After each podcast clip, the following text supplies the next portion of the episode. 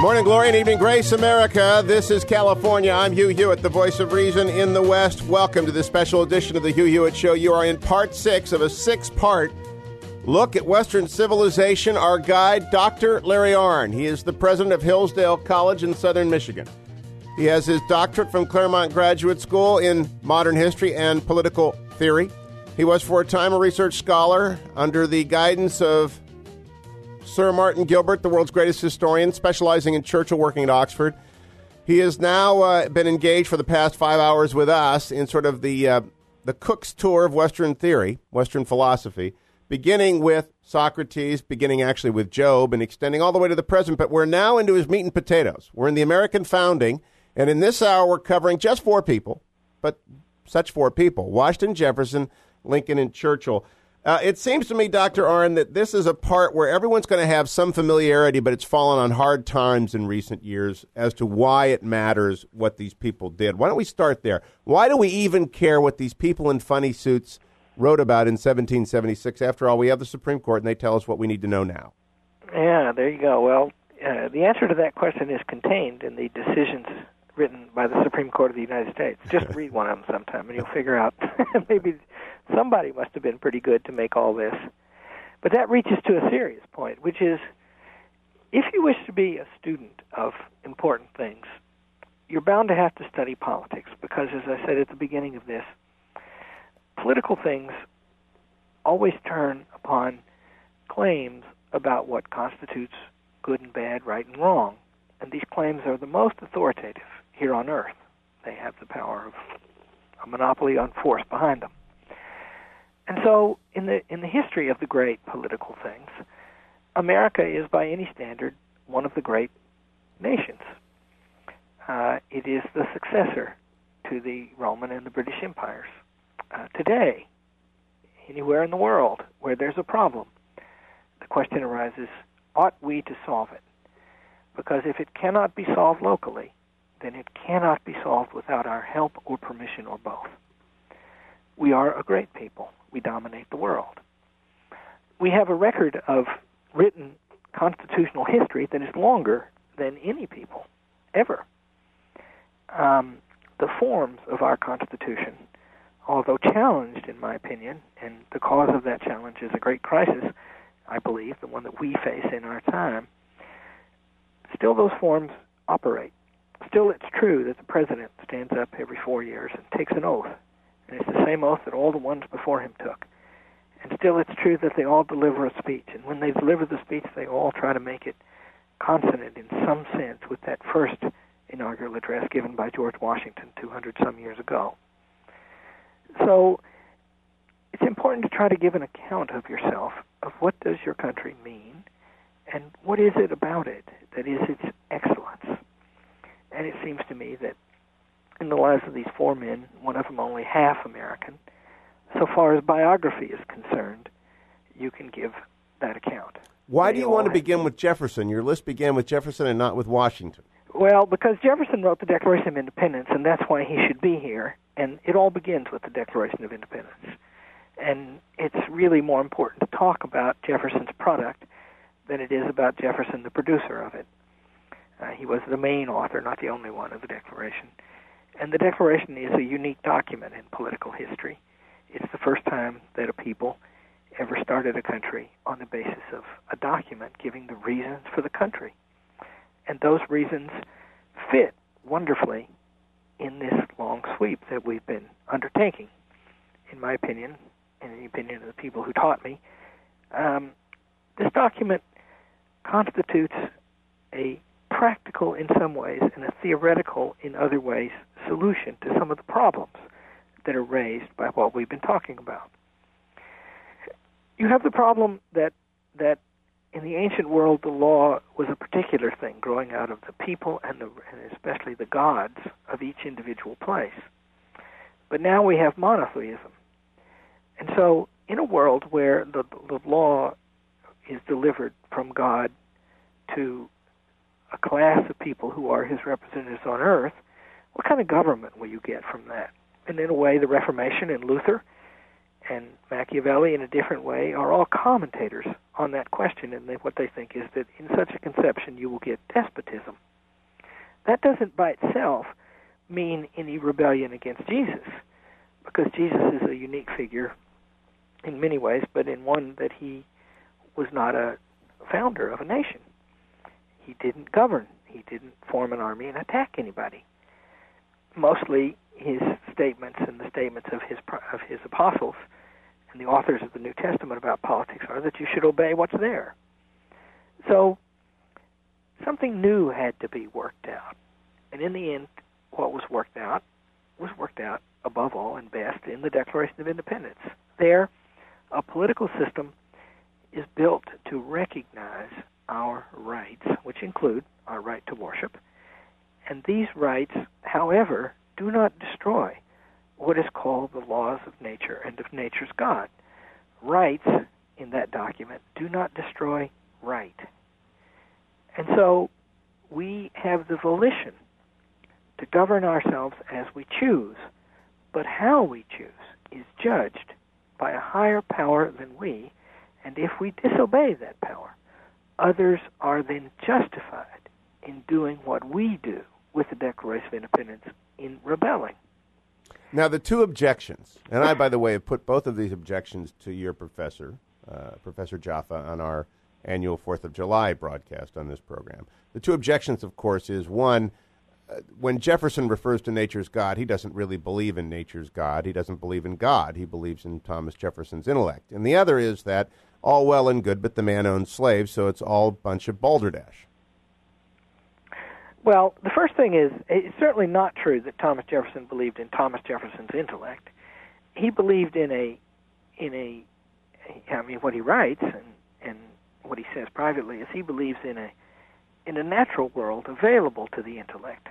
What he believes about God is controversial, by the way. He he does, for example, in an interesting point on the question of separation of church and state, he did, as president, attend uh, services faithfully held every Sunday morning in the chamber of the United States House of Representatives, Christian services.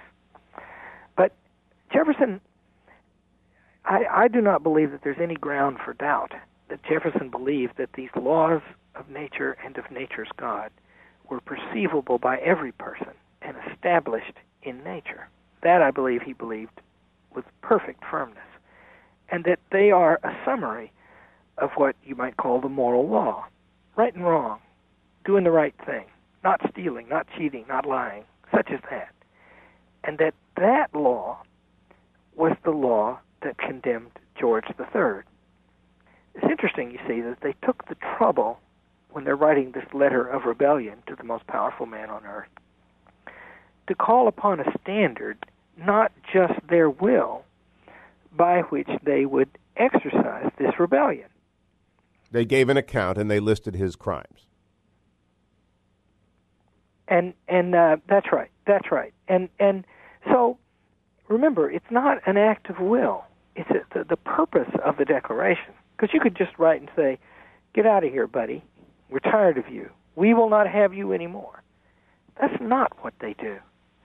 What they do is itself an act of sacrifice. First, an act of obedience to these laws of nature and of nature's God. Second, a statement of what they are so that the candid world to which they refer in the document can also make their own judgments fairly. And then finally, at the end, a pledge, each one, that they must, to each other, give every valuable thing that they have of their own, not including they don't promise to sacrifice their families, but their fortunes, their lives, and their sacred honor, they do promise.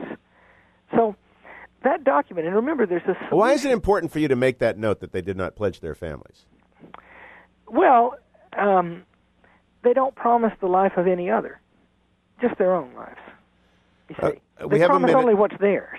We only have a minute to the break, and we'll come back to Jefferson after the break. But we do have in the in, in the postmodern world, the ultimate sin is hypocrisy, and you have yet to, to cross that bridge of the, the problem of slavery in Jefferson's own life.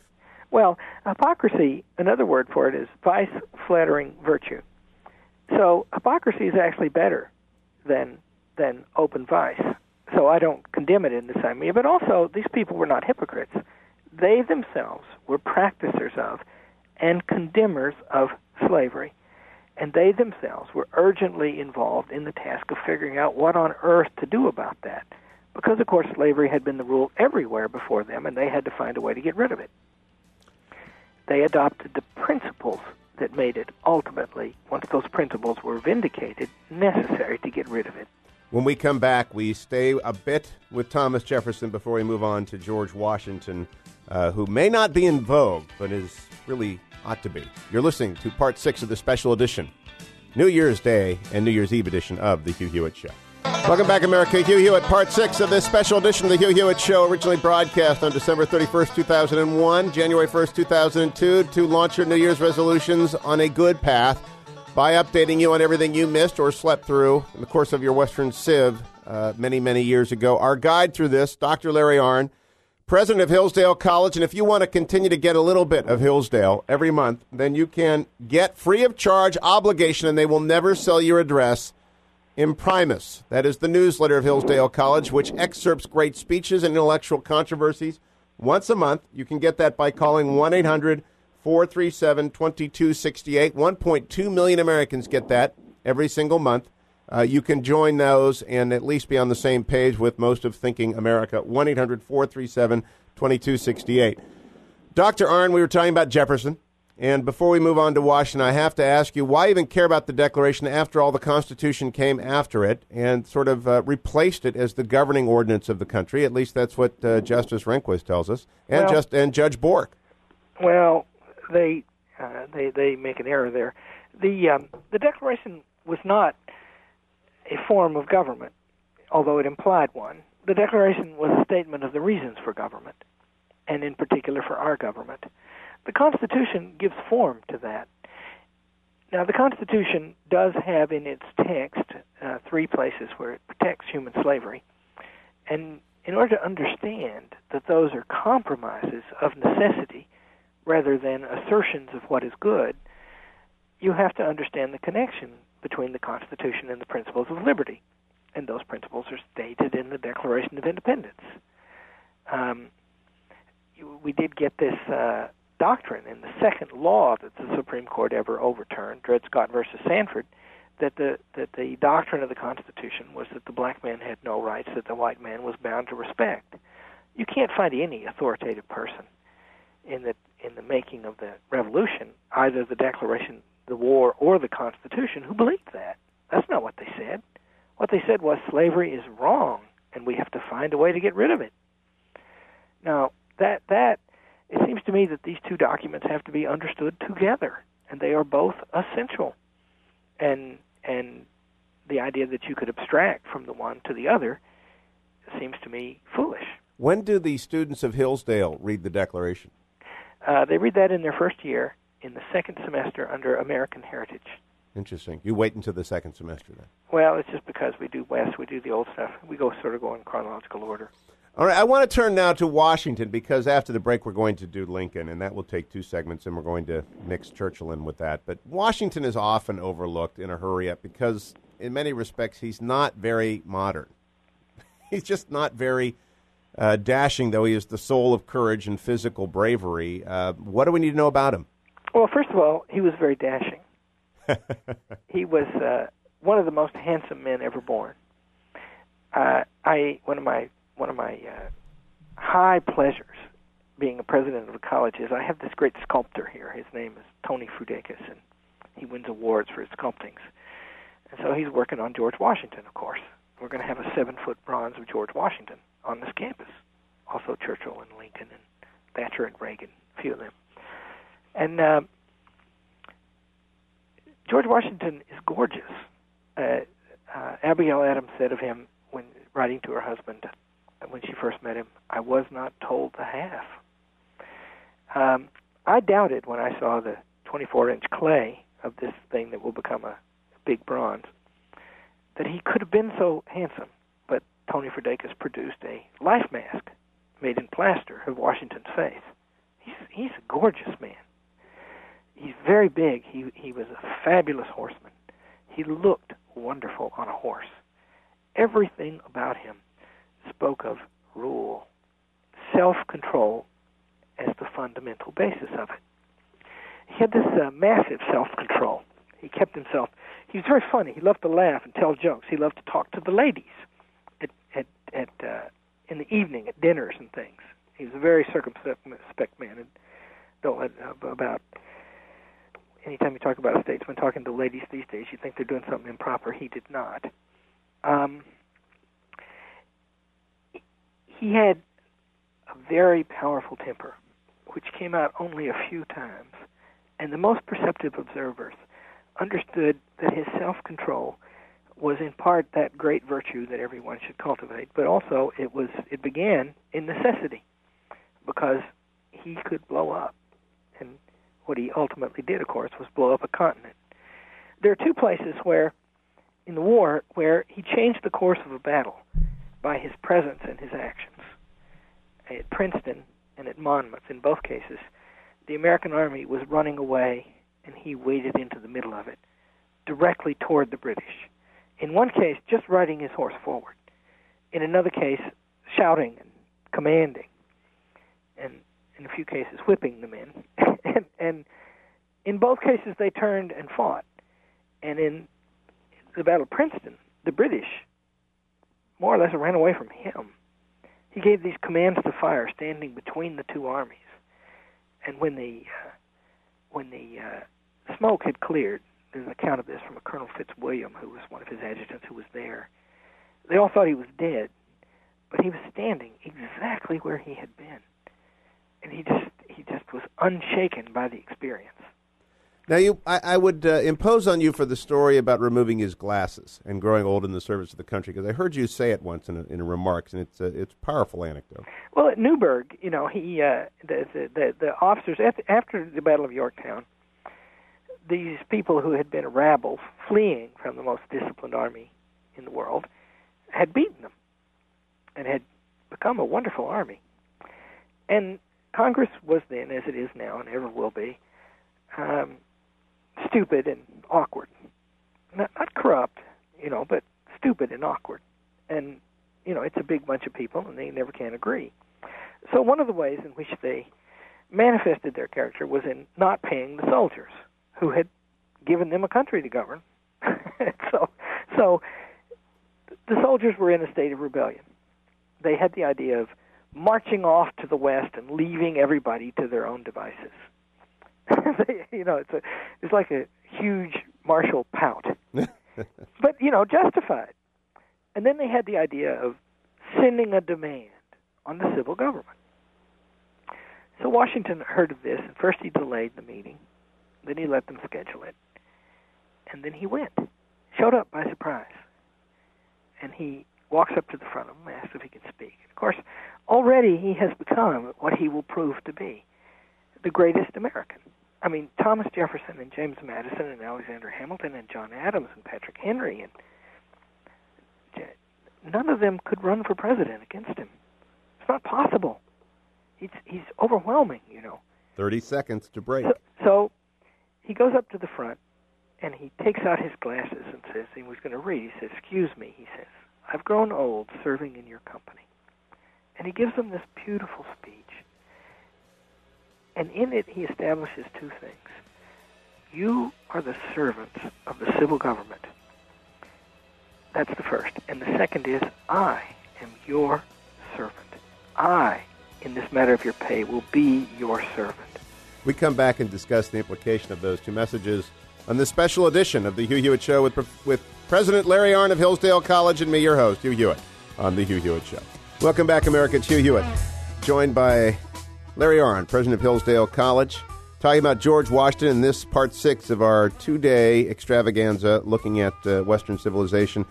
Uh, we were just talking, uh, President Arnn, about Washington quelling a rebellion among the Revolutionary Army, the Army, Continental Army. But he also did another amazing thing. He laid down power. Uh, and before we move on to Lincoln, the significance of that. Well, there's that great story, you know, where the prime minister was speaking to George III, who could not be brought to um, call the peace conference after Yorktown. He had lost the New World, you know. Oops.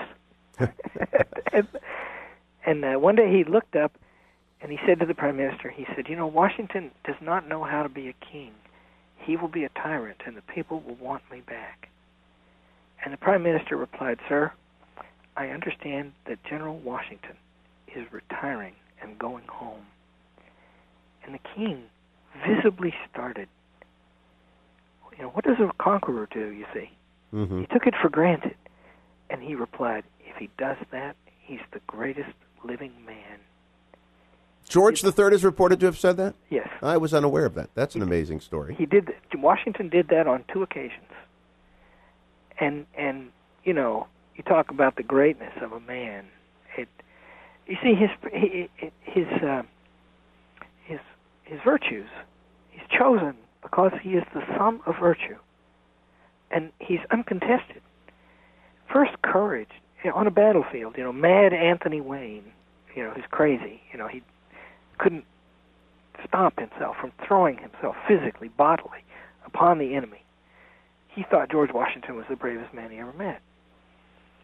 And and so he was like that, but also his moderation, his utter trustworthiness with power. He would not abuse it. He demonstrated that over and over again. Don't pay us. I'll keep them together anyway. Now, and then I'll write you nice letters about how I'm working for you, and mean it. You see, that if you wonder, by the way, those guys who are over there in Afghanistan right now, working for us, they are the most lethal living people. Why do they work for us?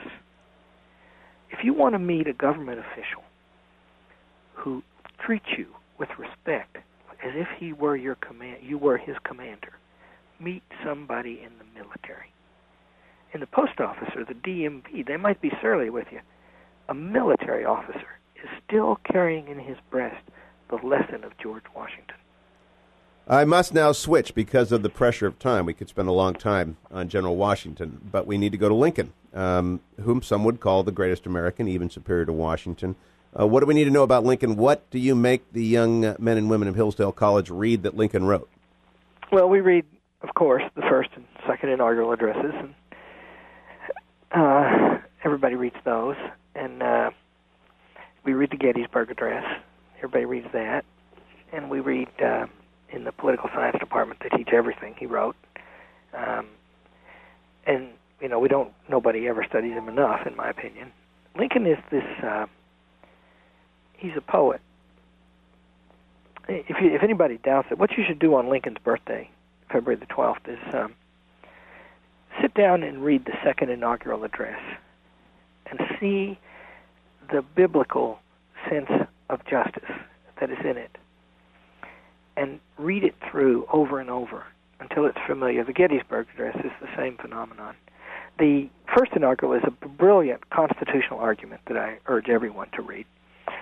But these two things, the second, the second inaugural and the Gettysburg Address, they're just poems. They're beautiful. He says in the second inaugural, if every drop of blood drawn by the sword, by the lash, during 200 years of the bondsman's unrequited toil, must now be repaid by another, drawn by the sword. Still it will be, will be said that the ways of God are righteous altogether. The war is seen as a visitation of justice. Now, Lincoln is this kid who grew up on a farm in poverty and toil, educated himself by firelight, uh, knew want most of his life, and somehow he became a lawyer. He became a prosperous lawyer. Uh, he was involved in local politics. He served in Congress. Didn't like it. wasn't there very long. Um, somehow, he became a commander uh, of great affairs under incredible pressure. He does say, getting on the train to go to the first inaugural to, to, to Washington to take up his job, that he had before him a task greater than the task of Washington. In another place, his eulogy to Washington is just gorgeous. We will come back and talk about that task and how it was discharged after these messages. Stay tuned to the special edition of the Hugh Hewitt Show. Welcome back, American, the penultimate segment of our six part special edition of the Hugh Hewitt Show, our sort of Cook's tour of Western civilization. We're talking about the great emancipator, Abraham Lincoln, with Dr. Larry Arnn, president of Hillsdale College. If you want a little bit of Hillsdale every month, Call and get on the mailing list for Imprimis, their monthly newsletter excerpting a great speech or commentary. It is absolutely free, and they will never, ever give your name away. You just get great thinking. 1 800 437 2268. 1 800 437 2268. Uh, Dr. Arnn, Lincoln got on the train, went off to do a task greater than Washington, which was to uh, plunge the nation into civil war. Some would argue, at least in the South, unjustly having done so. Well, my own view of that is uh, the true one. no, my own view is the view of the people who started this college, and I think it's true. What Lincoln, the problem that the Union faced was this: that slavery, which was, you know, operated in some ways kind of like some difficult question to operate today, maybe abortion or stem cell research or something. It's one of those unpleasant topics, and nobody wants to talk about it you know, Bill Clinton's opinion about abortion was that it should be safe, legal, and rare. You know, why rare? And you know, it's in every eye it is cast in some disfavor. Slavery was like that too. It became an urgent question because of the Western lands.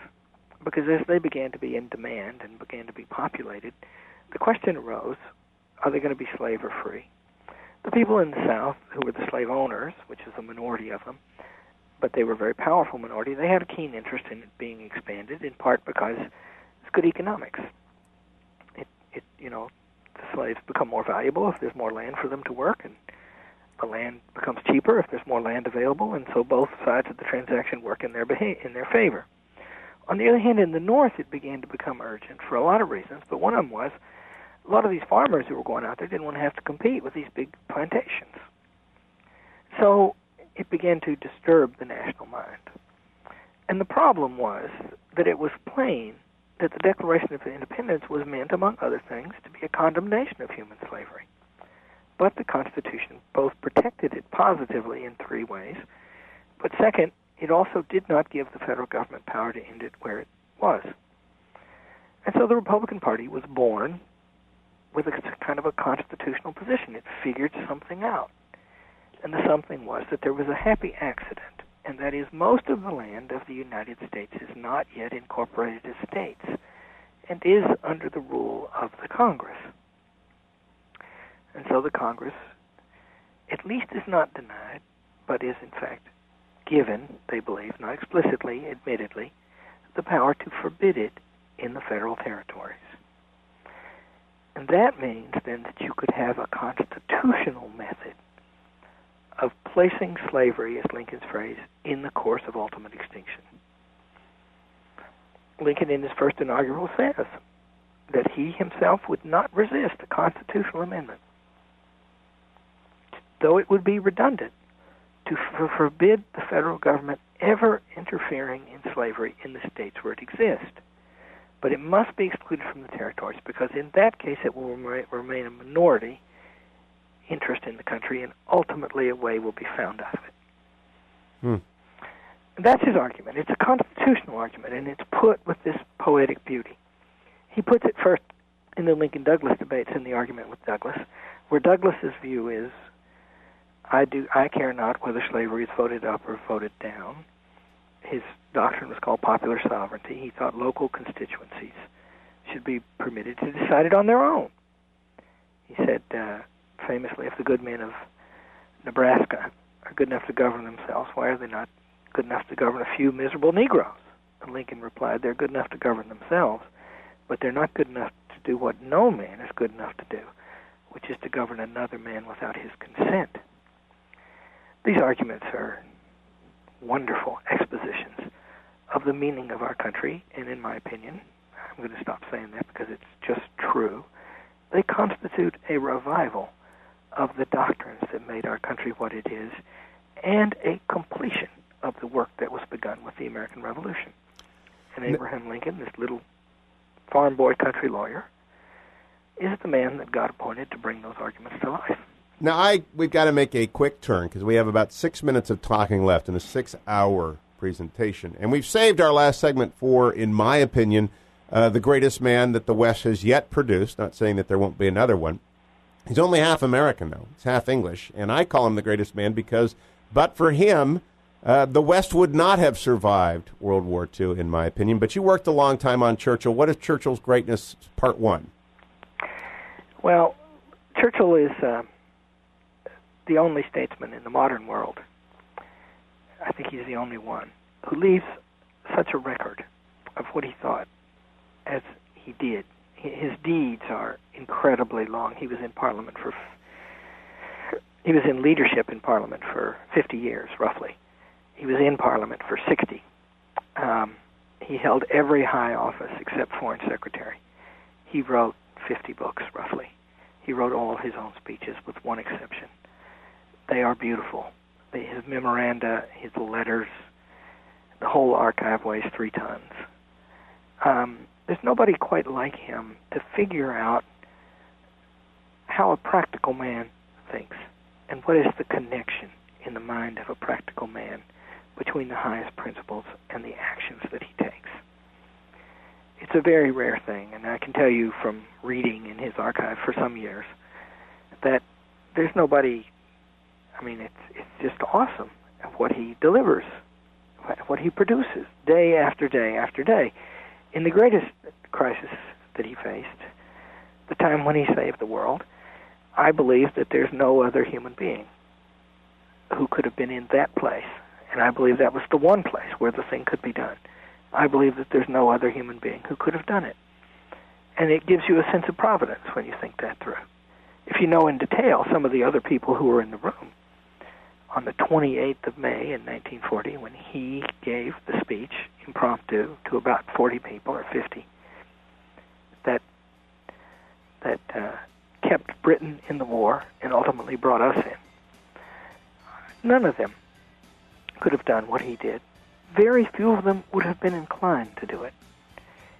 And he, an old man, he's 65 at this time, he delivers himself of an address that is just that changes history. Literally saves the West. Stay tuned. We'll conclude our special edition of this, The Hugh Hewitt Show, after these messages. Welcome back, America. This is the conclusion of a six part special broadcast. Our guest has been Larry Arnn. Uh, Dr. Arnn is the president of Hillsdale College, and we originally taped this on a couple of days in December of 2001. In fact, December 27th, 2001 concluded it. A day, Dr. Arnn, when Osama bin Laden's tape is released that says, quoting, We say the end of the United States is imminent, saying that it is a fragile superpower. Um, is he right about that? Leo Strauss said the West would never end unless its ideals were eclipsed. Uh, what do you think? Well, what I think is that um, if you study the record of the West, and especially these statesmen that we've been talking about, and some of the ancient statesmen as well, what you'll see is that living well has always been the challenge. And especially in politics, there are always problems, and sometimes they come to great crises. And what Mr. Bin Laden mistook was he mistook us. He mistook the deepest thing about us and and he should have read a little Churchill, because if he hadn't, he wouldn't be that haggard. If he had done so and understood, he probably wouldn't be that haggard and drawn person, hunted from cave to cave, that he is right now. And he probably wouldn't have killed those 4,000 people that he killed, because he would understand that it is true that we are peace-loving people, but because we are in the habit of governing ourselves, we are ready to fight, and we are good at it in the way that no slaves ever can be. Larry Arnn, I want to thank you for uh, spending so much time on this project. Uh, I know you were reluctant to do so, but you have done it very, very well indeed. thank you, Hugh. And once again, 1 800 437 2268. I also want to tell people that uh, we will eventually get these tapes available. I'm already getting requests from day one, uh, and we will make them available to you at some early point in this. Uh, Dr. Arnn, any personal uh, favorite that they should begin with if people are moved to pick up a book? Well, you can never go wrong reading Churchill. Okay, we we end where we ended. Then, do you happen to know offhand what his quote was about cotton candy or sugar candy? Of course, I do. Well, please, may I hear it? We have not traveled all this way across the oceans, across the mountains, across the prairies, because we are made of sugar candy. He was saying that to Hitler. I, I love that quote, but it's a, it's appropriate as well for our friend Mr. Bin Laden, and uh, on this the day of his uh, ultimate challenge to the West. Professor Larry Arnn, Dr. Larry Arnn, President of Hillsdale College. Once again, thank you, and thanks to you, America, for listening. Parts one through five already done. This concludes part six of the special edition of the Hugh Hewitt Show. If you would like information on getting the tapes of this New Year's Eve and New Year's Day broadcast, you go to www.hughhewitt.com. If you'd like to get on the Hillsdale mailing list where you can receive free, absolutely free of cost, Imprimis, their newsletter of great words and great thoughts, call 1 800 437 2268. And whatever you do, be sure to tune in tomorrow as we return to the regular programming of this, The Hugh Hewitt Show.